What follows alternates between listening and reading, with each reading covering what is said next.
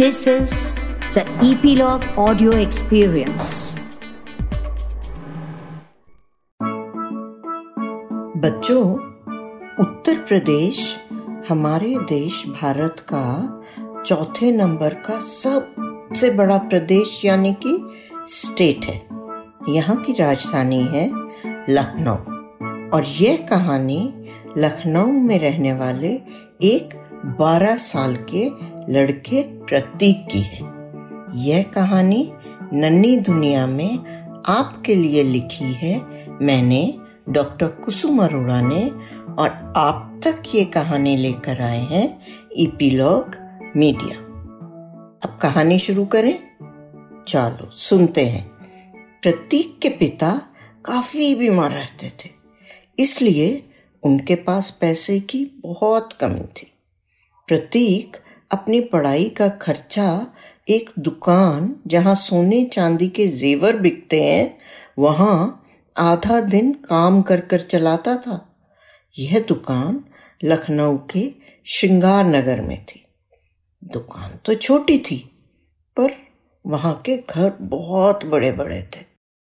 दुकान का मालिक प्रतीक को खूब प्यार करता था और उसका ख्याल भी रखता था। प्रतीक सुबह नौ बजे दुकान खोलता, उसकी सफ़ाई करता और अगर कोई भी ग्राहक यानी कस्टमर वहाँ पर आता तो उसके लिए प्रतीक चाय, पानी, ये सब भी ला करके देता। पर ठीक दो बजे वह स्कूल पढ़ने चला जाता था। जानते हैं क्यों? क्योंकि उसके स्कूल की शिफ्ट दोपहर की थी और वो स्कूल से शाम को घर जाकर माँ का हाथ बांटता, स्कूल का काम करता और रात को खाना खाकर सो जाता। सुबह उसे नौ बजे दुकान पहुँचना पड़ता था ना? हम्म एक दिन जब उसने दुकान की सफ़ाई लगभग कंप्लीट करी थी कि एक लड़का जो अक्सर उसकी दुकान पर आता था, वो आ गया। अभी दुकान के जो मालिक थे, वो तो दुकान पे पहुँचे ही नहीं थे। पर क्योंकि ये लड़का रेगुलर आता था ना तो प्रतीक उसे जानता था। उसको देखकर प्रतीक ने पूछा, आप कुछ लेंगे? लड़का बोला हाँ यार, चाय पिला दे। पर प्रतीक ऐसे वहाँ पर ना आने वाले हर कस्टमर को देखता और मनी मन सोचता, काश मेरे पास भी इतने पैसे होते तो मैं भी इनकी तरह अच्छे अच्छे कपड़े पहनता। ये सोचते सोचते प्रतीक गया और उसके लिए चाय ले आया। जैसे ही उसने चाय उसको दी, वो लड़का बोला, यार, मुझे जल्दी है, ये मालिक कब आएँगे? प्रतीक ने कहा, उनको आने में तो अभी हैं दस पंद्रह मिनट। उसने कहा, कोई बात नहीं। ने कहा, आपको क्या काम है? उसने कहा, मेरे को ना ये चेन बेचनी है। उसने कहा, क्यों? क्यों बेचते हो? तुम्हारे पास इतना सब कुछ तो है? और ये चेन भी बहुत खूबसूरत लग रही है। मुझे देखो, मुझे सुबह सुबह उठना पड़ता है, दुकान पर आना पड़ता है, दुकान से वापस स्कूल जाता हूँ, वहाँ की पढ़ाई करता हूँ, वहाँ से घर जाता हूँ, माँ का हाथ बांटता हूँ, शाम को स्कूल का काम पूरा करता हूँ, और जैसे तैसे सोकर फिर सुबह से उठ के यही चक्करघनी में शुरू करता रहता। ने, जो लड़का था ना, वो बड़े ध्यान से उसे देख रहा था। फिर उसने कहा कि अच्छा तुम्हें पैसा बत, कमाना है? प्रतीक ने कहा हाँ मुझे भी पैसे कमाने तो उसने कहा, बहुत आसान तरीका है, मैं तुम्हें बता दूँगा। पर अगर किसी को तुमने बताया तो मैं तुम्हारी बहुत पिटाई करूँगा। प्रतीक बोला। नहीं नहीं नहीं भैया, मैं किसी को कुछ नहीं बताऊँगा। आप मुझे बताइए ना, मुझे थोड़ा पैसे चाहिए। तो वो लड़का बोला, पता है मैं क्या करता हूँ? मैंने कहा, क्या? कहता है, मैं चोरी करता हूँ। और यहाँ पर तो सब अमीर हैं। उन्हें ये छोटी मोटी चीज़ों से कुछ फ़र्क नहीं पड़ता। चोरी करता हूँ, यहाँ आकर बेच देता हूँ। और मेरा काम निकल जाता। पर हर बार भेस बदल कर जाता हूँ, ताकि कोई मुझे पहचान नहीं सके। तुम भी कर लो और मस्त रहो। प्रतीक डर के बोला, तुम चोर हो? जैसे ही उसने डरते डरते ये बोला, तभी मकान, उसकी दुकान का जो मालिक था, वो अंदर आ गए। प्रतीक चुपचाप वहाँ से निकल के दुकान के बाहर, जहाँ उसका स्टूल पर बैठने की जगह थी, वहाँ पर जाकर बैठ गया। स्कूल, स्टूल पर बैठे बैठे प्रतीक सोचने लगा कि कितनी गलत बात है चोरी करना। पर अगर एक बार उसे थोड़े से पैसे मिल जाए तो वो मम्मा के लिए अपनी एक खाने का स्टॉल लगवा देगा। उसकी माँ माँ बहुत अच्छा खाना बनाती थी।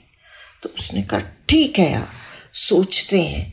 इसी बारे में एक बार अगर माँ का खाने का स्टॉल लग गया तो पैसे की भी कमी इतनी नहीं रहेगी और प्रतीक को पढ़ाई के लिए टाइम भी मिल जाएगा।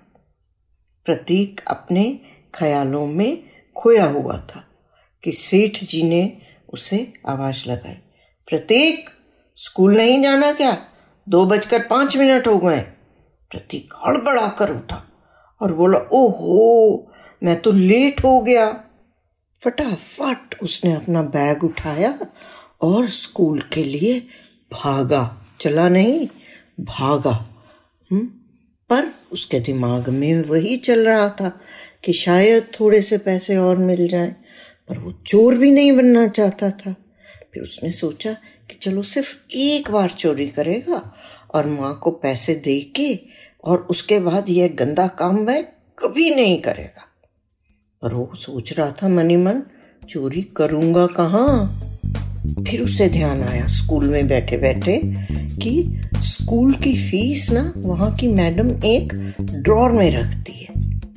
और अभी चार दिन बाद सब बच्चों के स्कूल की फ़ीस देने का टाइम है। इसलिए वो चुपचाप जाएगा, फ़ीस बदल कर ड्रॉर में से पैसे निकालेगा और अपनी माँ को दे देगा। उसके बाद वो भगवान जी से माफ़ी भी मांग लेगा और उसके बाद ये गंदा काम वो कभी नहीं करेगा। यही सोचकर इसी की प्लानिंग में वो लगा रहा लगा रहा लगे रहा।